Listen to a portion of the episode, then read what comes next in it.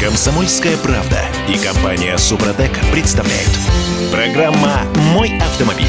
А вот что может быть общего между, например, Дагестаном и Приморским краем и Хабаровским краем? Да ничего, собственно, общего между этими регионами нашей страны быть не может. Э, тут Российский союз автостраховщиков назвал регионы, где чаще всего случаются ДТП. Так вот, Дагестан а, самый, э, стал ли, лидером этого антирейтинга, а вот э, Приморский край и Хабаровский край, они, напротив, лидеры по, по малому количеству ДТП. Вот сейчас эти цифры и обсудим. У нас на связи Олег Осипов. Олег, приветствую, доброе утро. Доброе утро, Кирилл. Рад слышать. Форсаж дня. Единственное, сегодня вот э, утреннюю нашу часть разговора, самую первую, мы без Дим Делинского, как вы понимаете. У Димы дела, поэтому мы ждем его чуть позже. Да, да, Олег. Да, но все-таки э, и Дагестан, и Хабаровский, и Приморский край, они в лидерах антирейтинга, угу. как раз антирейтинга. Там причины разные, но результат один, собственно говоря. Достаточно много обращений по полисам ОСАГО. Надо заметить, что все-таки, э, поскольку мы говорим о страховщиках, э, то эта статистика может отличаться, разумеется, от той статистики, которую нам выдает То есть нам ГИБДД. не стоит э, этой статистике верить? Нет, почему? Это тренд, они указывают на то, что, что происходит, в принципе. А я так думаю, что в Дагестане причины понятные. Народ горячий, погода нестабильная, дороги горные. Угу. Вот, так сказать, три составляющих, так сказать, которые э, обеспечивают, собственно, обращение. Ну и э, в Приморском крае, в Хабаровском, там э, другие причины. Ну, там-то народ-то не, го... не, не горячий ни в Приморском, ни в Хабаровском. Да, ну, видимо, это связано уже э, с чем-то другим, угу. с погодными условиями, с небрежной ездой. Не знаю. Вот, кстати говоря, одни из немногих э, краев, где я, к сожалению, лично не бывал. Хорошо, на, а, Олег, на но на пятом месте в, анти, в антирейтинге стоит Санкт-Петербург. Ну и чего тут погода-то ну, у вас какая? Ну, Посмотрите ну, за окно. А при этом э, Москва всего-навсего на 11 То есть результат лучше. Я к чему говорю, что ну, два крупнейших города страны, Москва и Петербург, а, тем не менее показатели совершенно разные. Да, но если мы возьмем статистику ГИБДД по абсолютным цифрам, конечно, на первом месте будет Москва и Московская область. В связи с, там, с тем, что народу там просто больше, автомобилей точнее. В связи, в связи с тем, что народу больше, автомобилей больше, дороги более загружены. А, Все-таки э, причины разные вот этих вот ДТП, да, там э, допустим, э, в Приморском или Хабаровском крае есть где разогнаться. Отсюда превышение. В Москве тоже, конечно, есть где разогнаться, но большинство, львиная доля аварий, больше 80%, это все-таки мелкие столкновения при заторах, при пересечении перекрестков и так угу. далее. То есть вот это вот все. В Москве, кстати, должен сказать, тоже ведь, вот посмотрите, э, как они э, считают, страховщики, да? В Дагестане, где больше всего э, обращений по полисам ОСАГО, 9,6%. Ну, почти, почти каждый почти, десятый. десятый. да. А, а в Москве 6, всего лишь 6%. 6. То есть разница да. небольшая, это имеется в виду? Ну, конечно, разница не такая уж, так сказать, чудовищная. В общем, везде ведут себя по-разному. Но в Москве есть еще одна, с моей точки зрения, причина, о которой я не устаю говорить. Почему происходит ДТП в городе, в особенности в Москве, да и в Подмосковье в значительной степени? Из-за глупейшей разметки, которая есть на дорогах из-за совершенно не, э, как бы неадекватной организации дорожного движения. Это, это, вот это, это массово. Это мое субъективное а, мнение, а, личное. Олег, ты не устаешь об этом повторять, но ты считаешь это массовым характером. Я считаю, что это э, приводит к ДТП. И в основном к мелким как раз ДТП. Вот когда обращаются по полюсам. Это вне всякого сомнения. Если вот бог с ним. Да, если вообще, в принципе, говорить о том, э, ну, как бы, что влияет на безопасность дорожного движения и где не дорабатываем, что называется. А, на безопасность дорожного движения, по моему глубокому убеждению, влияет прежде всего организация дорожного движения. То есть понятно, что дорог, как вот, кстати, в Дагестане, в Приморском и Хабаровском крае, насколько мне известно, а, не должно быть дорог э, без отбойников посередине, без разделения потоков. А они там сплошь и рядом. Ну, имеется да в виду и... большие дороги, многополосные? Я имею в виду многополосные, прежде всего, магистрали, вне всякого сомнения. То есть они должны быть должным образом обустроены. Везде должна быть разметка. Э, пешеходные переходы наземные, если таковые имеются, это, вообще говоря, предмет, по-моему, национального позора, когда на многополосной магистрали э, наземный нерегулируемый пешеходный переход – как бы он хорошо не был освещен. А он вдобавок еще и не везде. Ну, это следует освещен, не повсеместно. Это крайне редкое, вот по-моему, это... это, по-моему, крайне редкое явление. Но я сужу, естественно, по своему а региону. Явление какое? По Петербургу. По поводу не, не, нет, обустроенный э, пешеходный переход нерегулируемый на большой магистрали. Это отнюдь не редкое явление, уверяю вас. А, ну, допустим, это есть на трассе М4 Дон Олимпийской. Достаточно этого примера? Да, вполне. Более чем. Ну, вот я хочу сказать, что есть, к сожалению, даже на таких магистралях, так сказать. Вот на М11, насколько я знаю, во всяком случае, до Зеленограда и чуть дальше, там нет таких пешеходных переходов угу. нерегулированных. Ну и быть не может. А на М4 до сих пор есть. Ну, правда, в одном-двух местах, когда дорога идет через город. Но тем не менее, они существуют.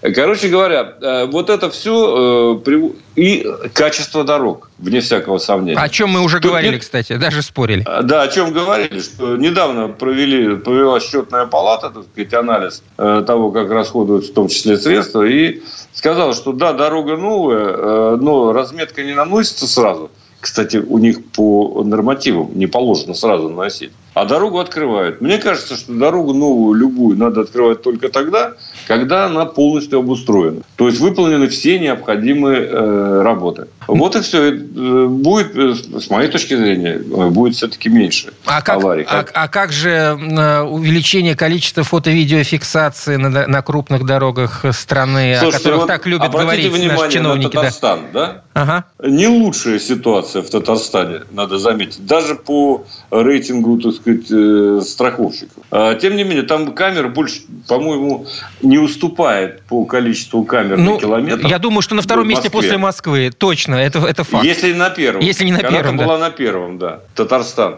Э, мне очень... Я был свидетелем, к сожалению, трагедии. Э, это под э, так сказать, когда мы утром выезжали на тест. Хорошая, великолепная трасса, так сказать, обустроенная, ну, полностью обустроенная. Огромный комплекс фото-видеофиксации, под ним смерте... ДТП со смертельным исходом. Вот просто на всякий случай. Угу. Это, это не гарантия. Камеры фото-видеофиксации – это гарантия, прежде всего, пополнения бюджетов, а вовсе не гарантия безопасности. Хотя и на безопасность оказывает, вне всякого сомнения, влияние, поскольку это является побочный эффект. Вот когда мы будем камеры ставить и э, заставлять работать так, чтобы они прежде всего заботились о безопасности, тогда будет больше толку, а не о деньгах. Вот о чем я. Олег, у нас остается чуть более двух минут. Я думаю, самое время потрогать э, машинку. Тест-драйв я тут уже обмолвился как-то э, на прошлой неделе в прямом эфире о, о Omoda C5, который называется футуристический фастбэк кроссовер. Угу. Вот я согласен со словом футуристический. Слушайте, я на нем второй раз езжу. И должен сказать, что автомобиль, конечно, удивительный во многих отношениях. Он футуристичен с точки зрения внешнего вида? И, он футуристичен или по всем едет? не только с точки зрения внешнего вида. Прежде всего, конечно, внешний вид. Он обращает на себя внимание, он выглядит космически э, на самом деле. Многим многим нравится. Некоторых это, может быть, отпугивает. Но он э, в каком-то смысле слишком слишком, я бы сказал, без кавычек, продвинутый внутри. То есть там всегда что-то, если ты не отключишь вовремя все, что нужно, все что-то пикает, все что-то вас предупреждает. Норовит, так сказать, удержать тебя ровно посередине полосы движения. Какая-то совершенно немыслимая система работает, э, система аварийного удержания в полосе. ELK.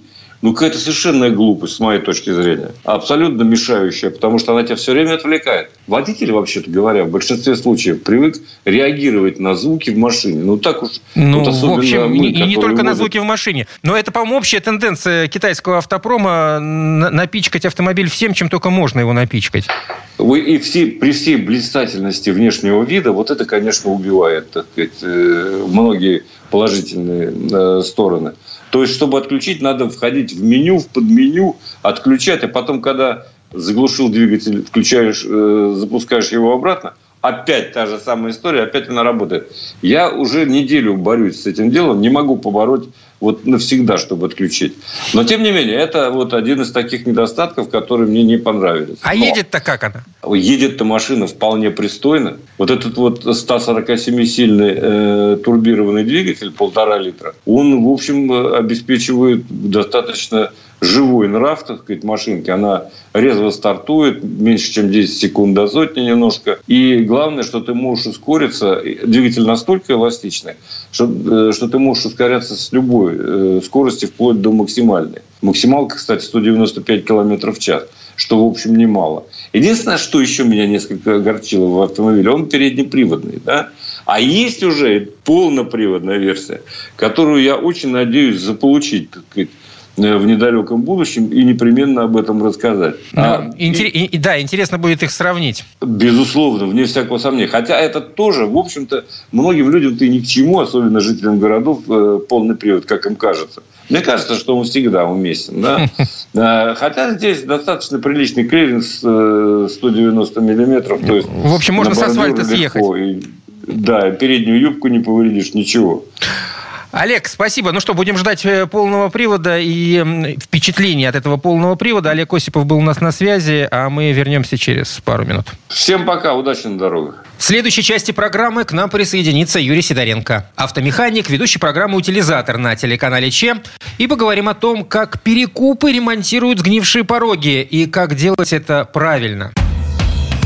Комсомольская правда и компания «Супротек» представляют. Программа «Мой автомобиль».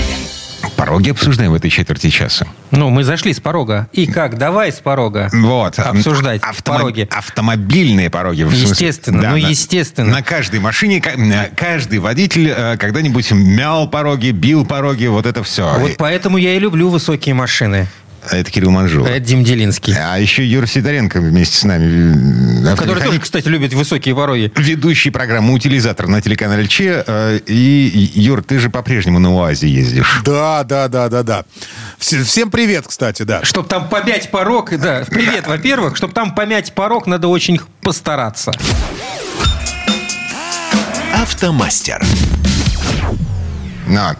А УАЗы тоже гниют. Гниют с порогов, да? Да, УАЗ вообще очень сильно гниет, если его не, не обработать сразу же.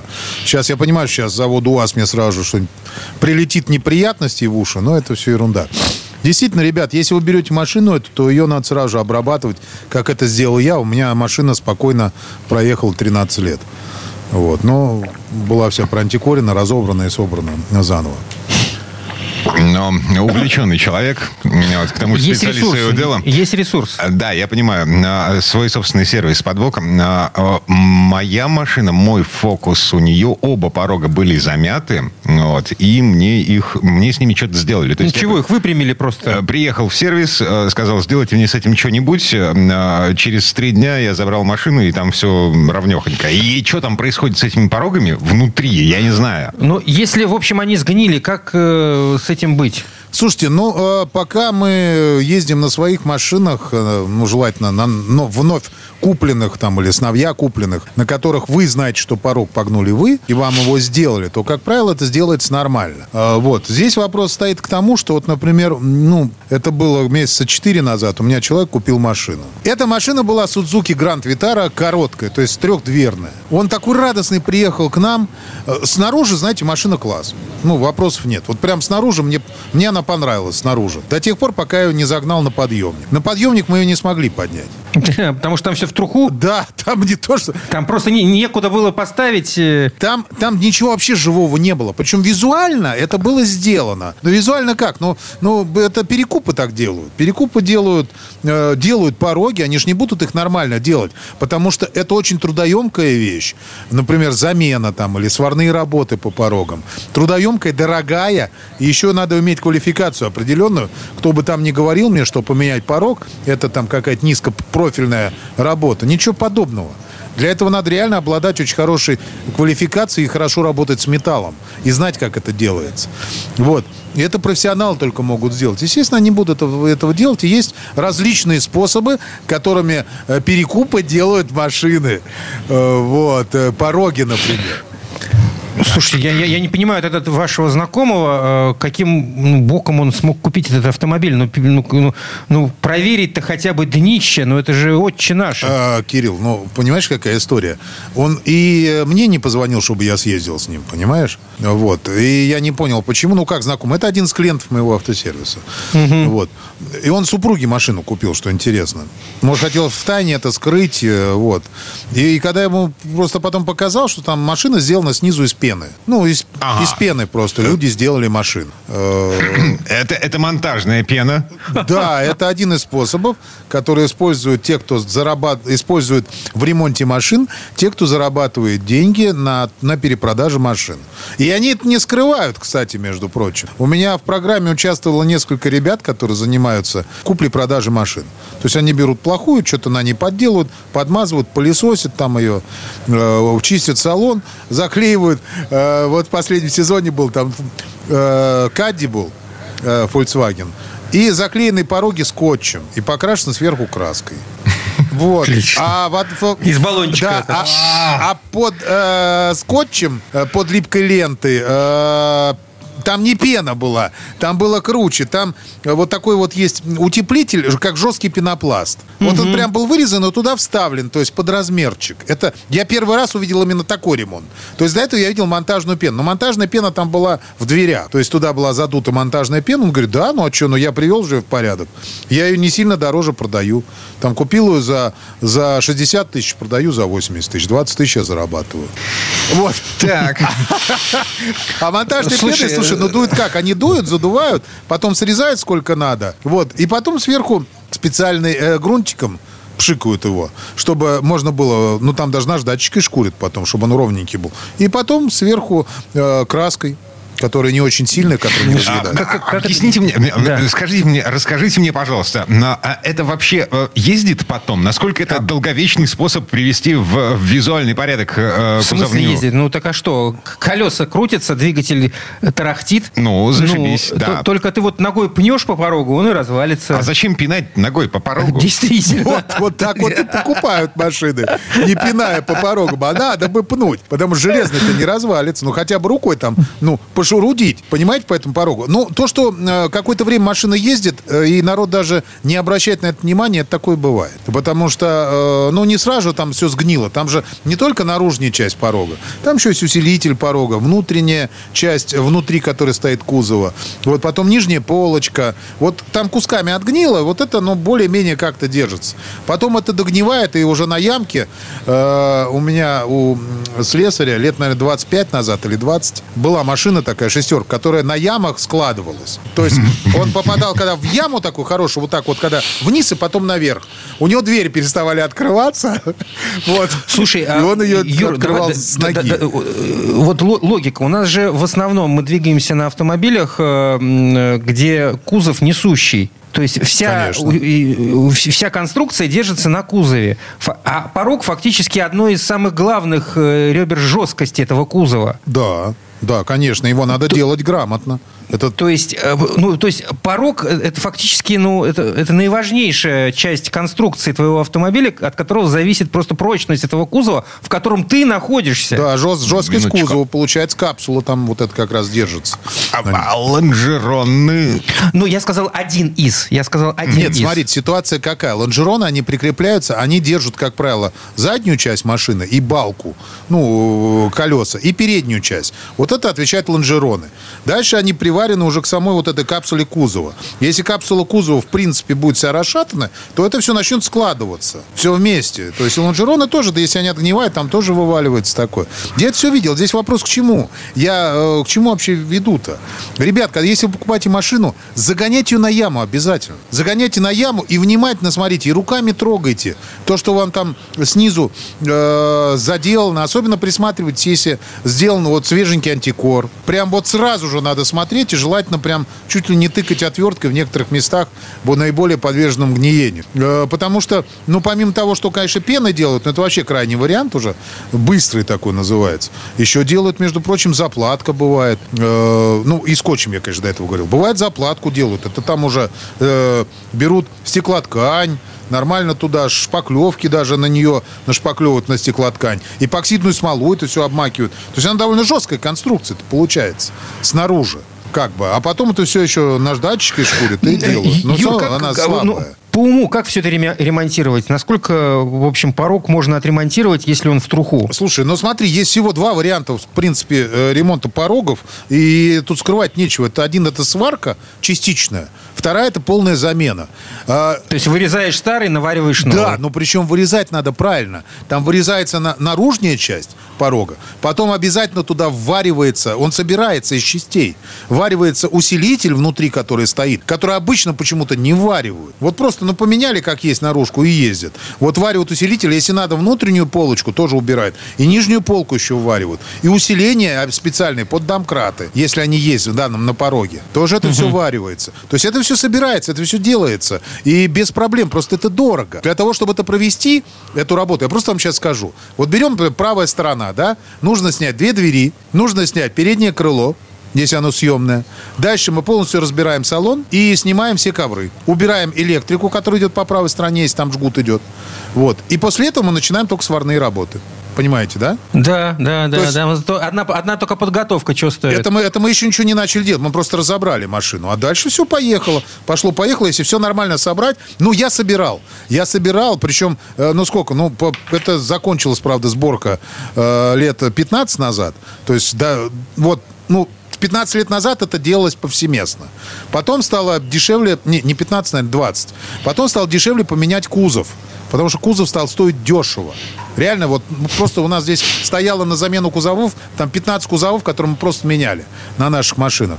А потом все опять началось, что мы начали варить. Потом пришел момент, когда э, стали люди покупать машины, ну, в Москве, по крайней мере. Практически никто ничего не варил. И дальше... э, уже сейчас, я так понимаю, что мы обратно возвращаемся к ремонту порогов. Так что прошу обращать на это внимание и ездить в сервис, где, если вам надо сделать пороги, там где-то сделают качественно.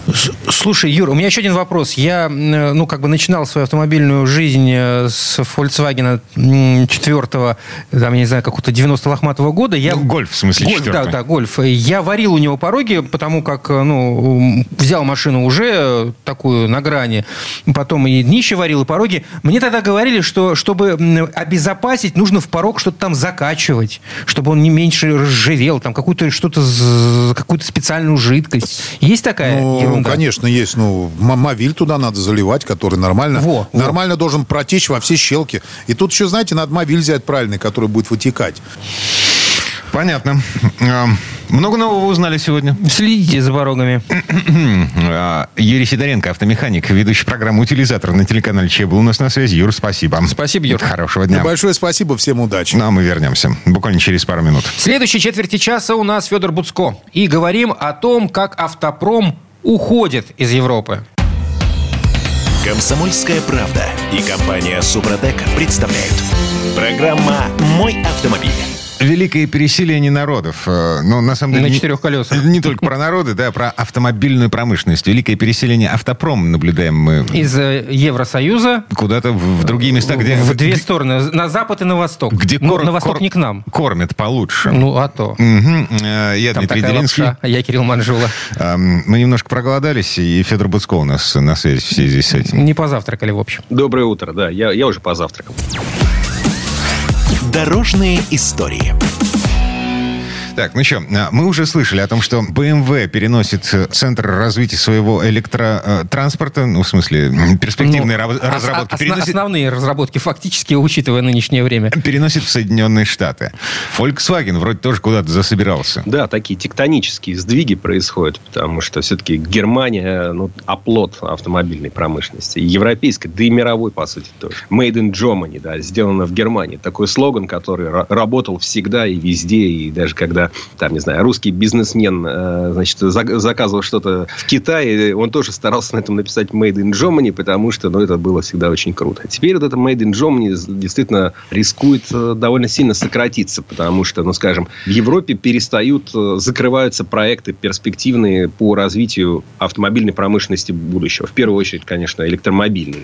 Федя, а основная причина, ну, если говорить об эн- энергоемких производствах, как то стекло, например, это понятно. Там Алюминий, алюминий, Извини, вот да, это, это, все. это деш- ну, просто стало дорого в Европе, учитывая стоимость энергоресурсов. А, и- Да, из- в первую очередь, конечно, это цена энергоресурсов. Ты абсолютно прав. А дело в том, что вот этой зимой, в принципе, Европе повезло. Зима была очень теплая, поэтому худшего сценария не случилось. Но, тем не менее, всех промышленников заранее предупредили, что вполне возможно, мы вам будем свет отключать зимой. Ну, не будем. Вот, ну, мало ли, может, нам понадобится для людей, поэтому мы вам заводы ваши закроем. Без электричества будете сидеть. Этого не случилось, ничего не закрывали. Но это же неприятно, да, это же, ну, как бы очень проблемно. Кроме того, завод, ну, это же не там это, не ста- концерн, это нестабильно. большие деньги. Бизнес не терпит. разных- А, Бизнес не терпит нестабильность. Смотрите, любой переезд, любой перенос – это гигантские капиталовложения. То есть для того, чтобы что-то куда-то перевести, нужно сначала договориться с местными властями. Да, в общем, понятно, что... Нужно э, найти место, нужно в этом месте что-то поставить, вот. Нужно найти людей, которые будут э, в этом месте работать. Нужно их обучить. Это, во-первых, история не, Не года. одного года, да. Да, а во-вторых,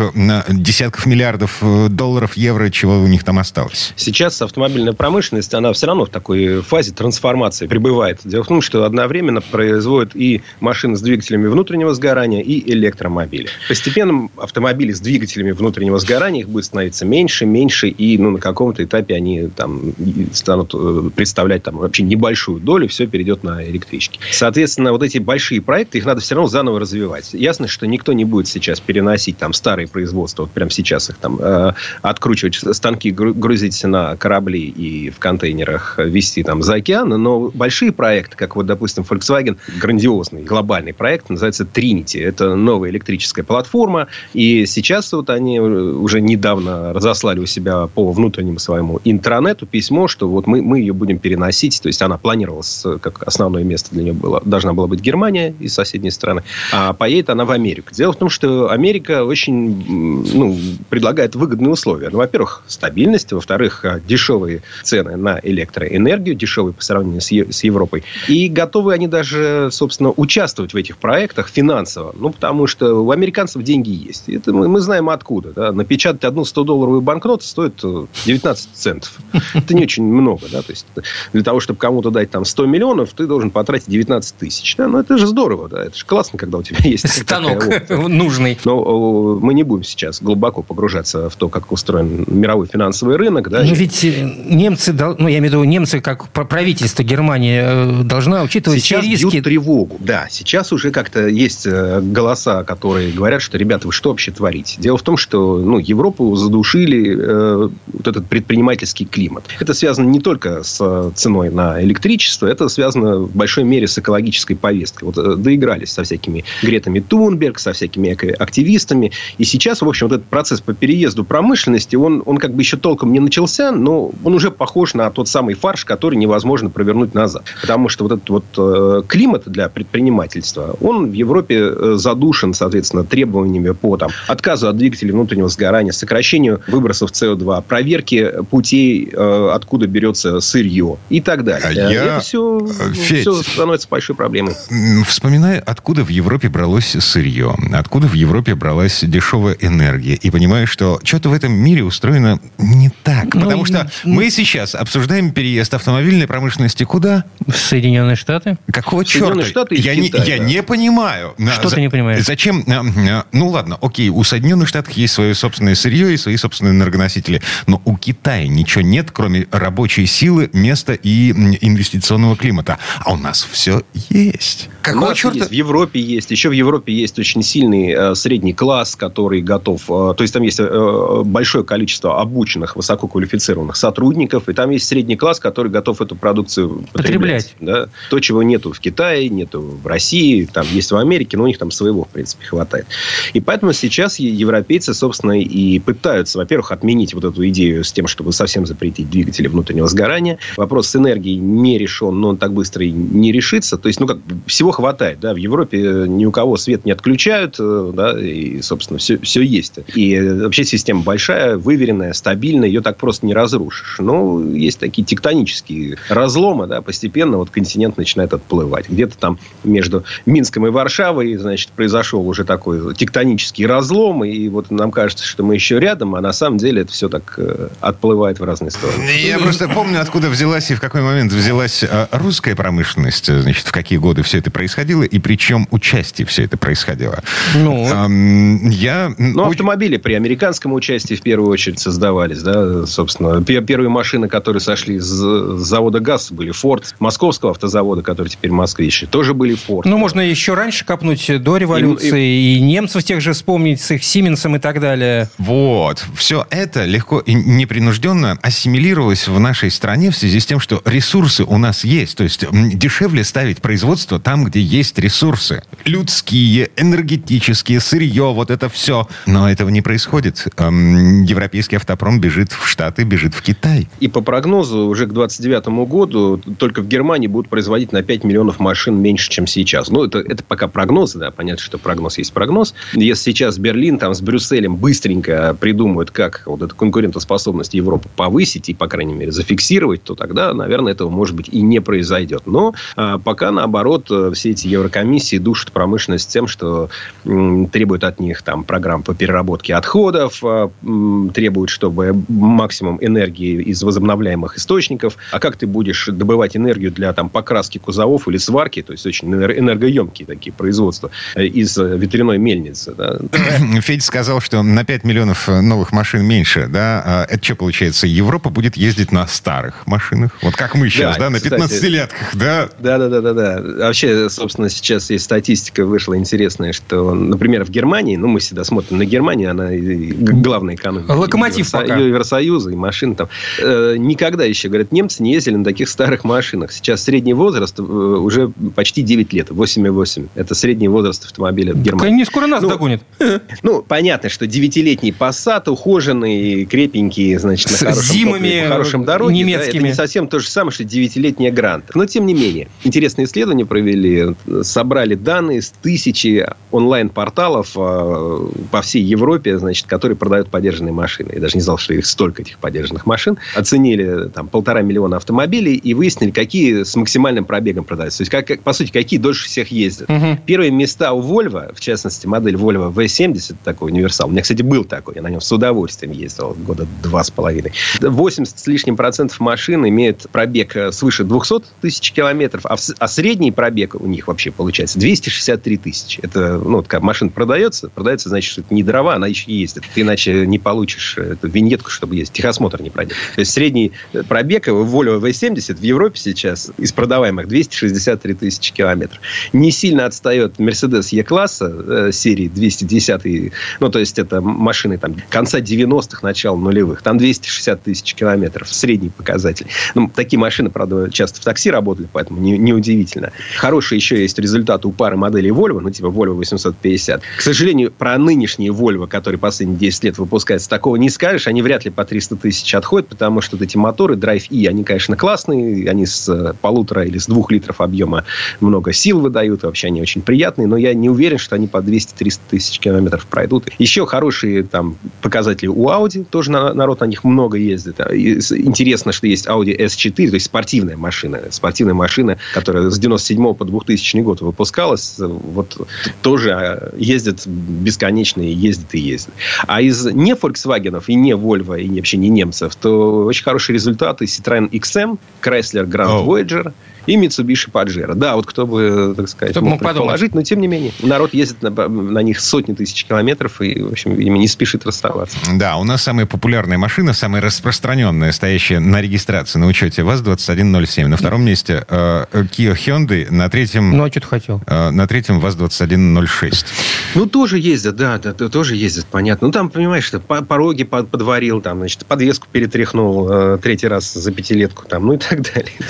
Так, все на этом. А, По крайней мере, в этой четверти часа э, Федор Буцко был у нас на связи. Федь, спасибо. Федь, спасибо. Хорошего дня. В следующей части программы у нас журналист и летописец мирового автопрома Александр Пикуленко. Послушаем историю о Джузеппе Бертоне, автомобильном дизайнере, который не нарисовал ни одного эскиза. Комсомольская правда и компания Супротек представляют. Программа «Мой автомобиль». А это мы вернулись в студию радио «Комсомольская правда». Я Дмитрий Делинский. Я Кирилл Манжула, и в этой четверти часа у нас традиционная история от Александра Пикуленко.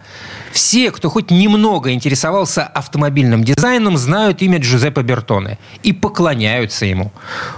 Ну, по-другому никак. Джузеппе Бертоне был и остается великим, и это не просто громкие слова, это данность. Ну, просто потому, что ключевые модели автомобилей 20 века были сделаны именно Джузеппе Бертоне. Именно он задал тенденции в развитии автомобилестроения на десятилетия вперед. Для кого-то он был учителем, для кого-то был конкурентом, а, для кого-то настоящим идолом. Равнодушных не было. Еще раз подчеркну, он был королем, королем автомобильного дизайна. Но Мало кто знает, что за свою жизнь король автомобильного дизайна самолично не нарисовал ни одного эскиза. И тут слово Сан Санычу. Предыстория. Все звали его Нучча. Не знаю, делали тут в особом сочетании звуков или еще в чем, но для меня Бертоне звучало много весомее, чем, скажем, Пининфорина или Итал Дизайн об итальянских кузовщиках в те далекие годы, я имел примерно такое же представление, как и все, более или менее. И еще я знал, что журналисту, тем более малоизвестному, невозможно приблизиться к Бертоне ближе, чем отведено рамками экспозиции на Туринском или Женевском автосалоне. Как и многие, я долгие годы пребывал в счастливом убеждении, что Бертоне лично рисовал эскизы ко всем проектам своей карусерии. А все мудрый отец Джованни Бертоне, воспитывая сына, наставлял его. У товара должно быть одно имя. Талантливые и не очень все остальные участники многотрудного процесса сооружения кузовов обязаны довольствоваться зарплатой и бутылочкой ламбруска на Рождество. Но никак не славой. Это строго. Отец Нуча основал кузовное дело в 1912 году, в ноябре. Он был каретник-самоучка, их род из Мандови. Каждый итальянец-отец, основывая дело, мечтает, что сын его продолжит. Но Нучча выучился на бухгалтера. Хотя и такие знания в семейном деле не лишние. Первый автомобильный кузов компания Бертоне построила только в 1921 году. Италия находилась в глубочайшем запустении после войны и одновременно в шаге от бурного экономического роста. Кстати, типичное состояние для Италии. У меня есть сильное подозрение, что не начнись тот самый рост и не пойди заказа, забыл бы Нуча о семейных традициях, нанялся бы к Аньеле или еще к кому. Благо Турин – город неограниченных возможностей. Мне очень хотелось заглянуть в магическую кухню итальянских кузовных закройщиков – в тот период на заводе Бертона в Грульяско, не путать с дизайн-центром в Каприе, выпускали купе и кабриолеты у Пелястра. Правда, в тот раз я ехал не в Турин, а в Милан, на озере Кома, на конкурс элегантности Вилла де Эсте. Подхода к этому пафосному мероприятию у меня тоже не было. Все предполагалось решить на месте. Но там, это было известно точно, Бертона будет отмечать 90-летие трудовой деятельности. И вот я полетел в Милан как very special guest of Бертоне, мисс Лили Бертоне. Оказалось, что тактически верный ход. Во всяком случае, когда общаешься с итальянцами. Very special guest был допущен к ручке и обласкам. Первое впечатление – вульгарность вдовы. Грузная, с начесом в каких-то массивных золотых веригах.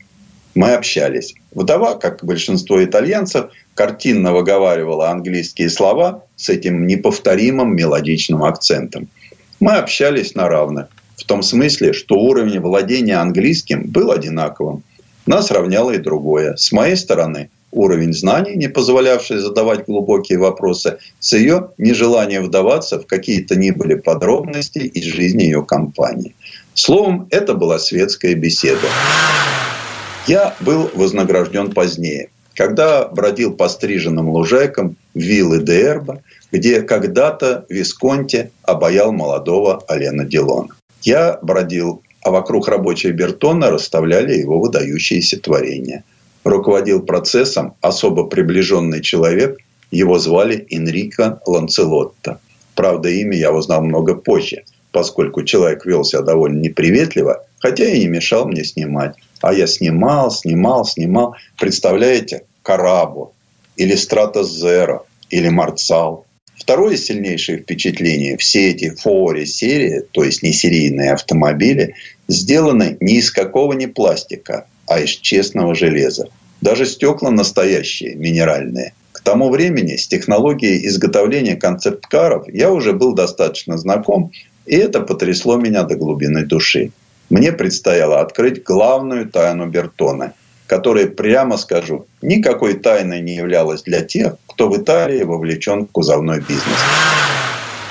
И так я узнал о том, что Нуччо Бертоне лично не сделал ни одного автомобиля. Потрясающий менеджер. Кто только на него не работал. Марио Ривелли и Луиджи Рапи в 1930-е и 40-е.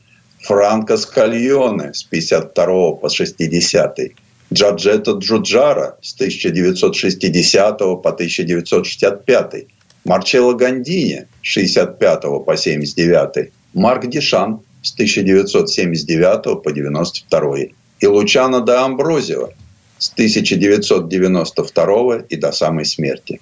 Не умея рисовать, Бертоне отличался тем самым удивительным глазом, способным оценить шансы на успех будущей машины. Работу своих шеф-дизайнеров Бертоне пропускал глубоко через себя. Можно сказать, это была единая электрическая сеть, симбиоз. Нередко потому критики определяют пять творческих периодов Бертона. Ну, прямо как у Пикассо. Опуская при этом, что это были периоды Скальона, Джоджара, Гандини, Дешана, Де Амброзио. Даже коммерческие проекты были очень эффектны.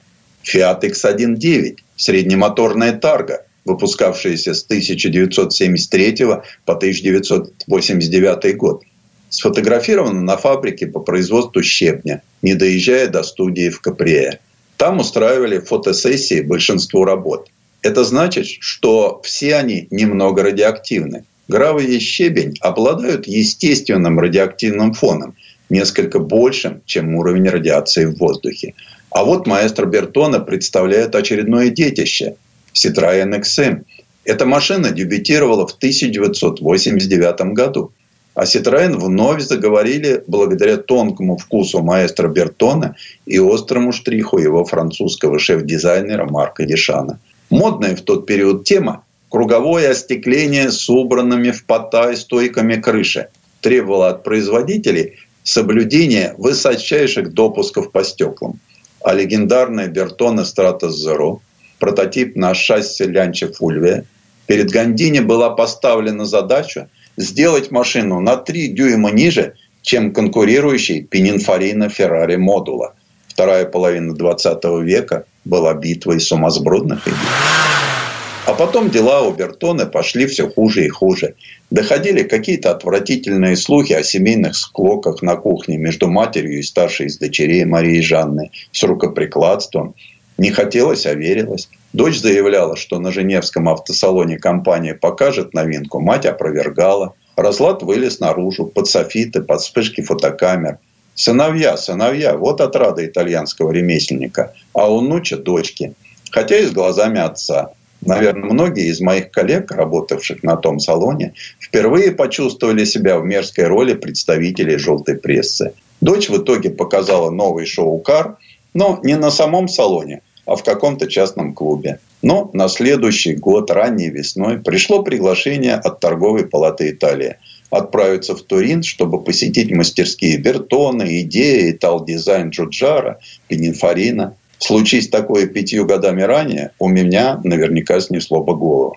Но нулевые катились на закат, и в этих некогда неподступных ателье работало немало молодых талантливых дизайнеров из России. Изменилось информационное поле, и хотя парням по-прежнему запрещали подписывать свои эскизы, становилось более-менее известно, кто и в каком направлении развивается. И мир в целом изменился. Как когда-то ушла эпоха каретников, Теперь вытеснялась эпоха метров автомобильного дизайна. Дизайнеров готовили на потоке.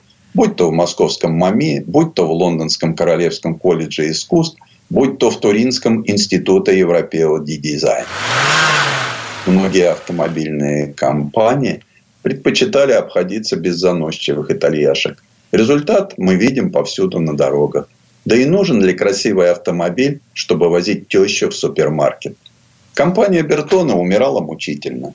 И Мостро требовалось убедить мир своей нужности, а показать методы производства по старой памяти не хотелось. К тому времени завод Грульяска находился под процедурой банкротства, Ателье в Каприе, оно было прекрасно. Какая архитектура, эти знаменитые итальянские тонированные стекла, полированное дерево. Там я вновь увидел замечательные бертоневские творения, не зная, что их уже готовили на продажу. Это была трогательная поездка. Поездка расставания с эпохой. В одном месте нам показывали, как макетируют. Итальянцы по-прежнему работают в основном с гипсом, поскольку на кондиционерах экономят, а пластилин на тамошней жаре оплывает, не держит форму. В другом месте демонстрировали 3D-технологии. В третьем знакомились с технологией изготовления штампов. И в каждой мастерской скрывали остальное самым тщательным образом. А вместе получилось, раскрыли весь процесс рождения образа автомобиля. Предыстория. Сан Саныч, спасибо. Это был Александр Пикуленко, летописец мировой автомобильной индустрии. И у нас на этом все на сегодня. Дмитрий Делинский. Кирилл Манжула. Берегите себя. Программа «Мой автомобиль».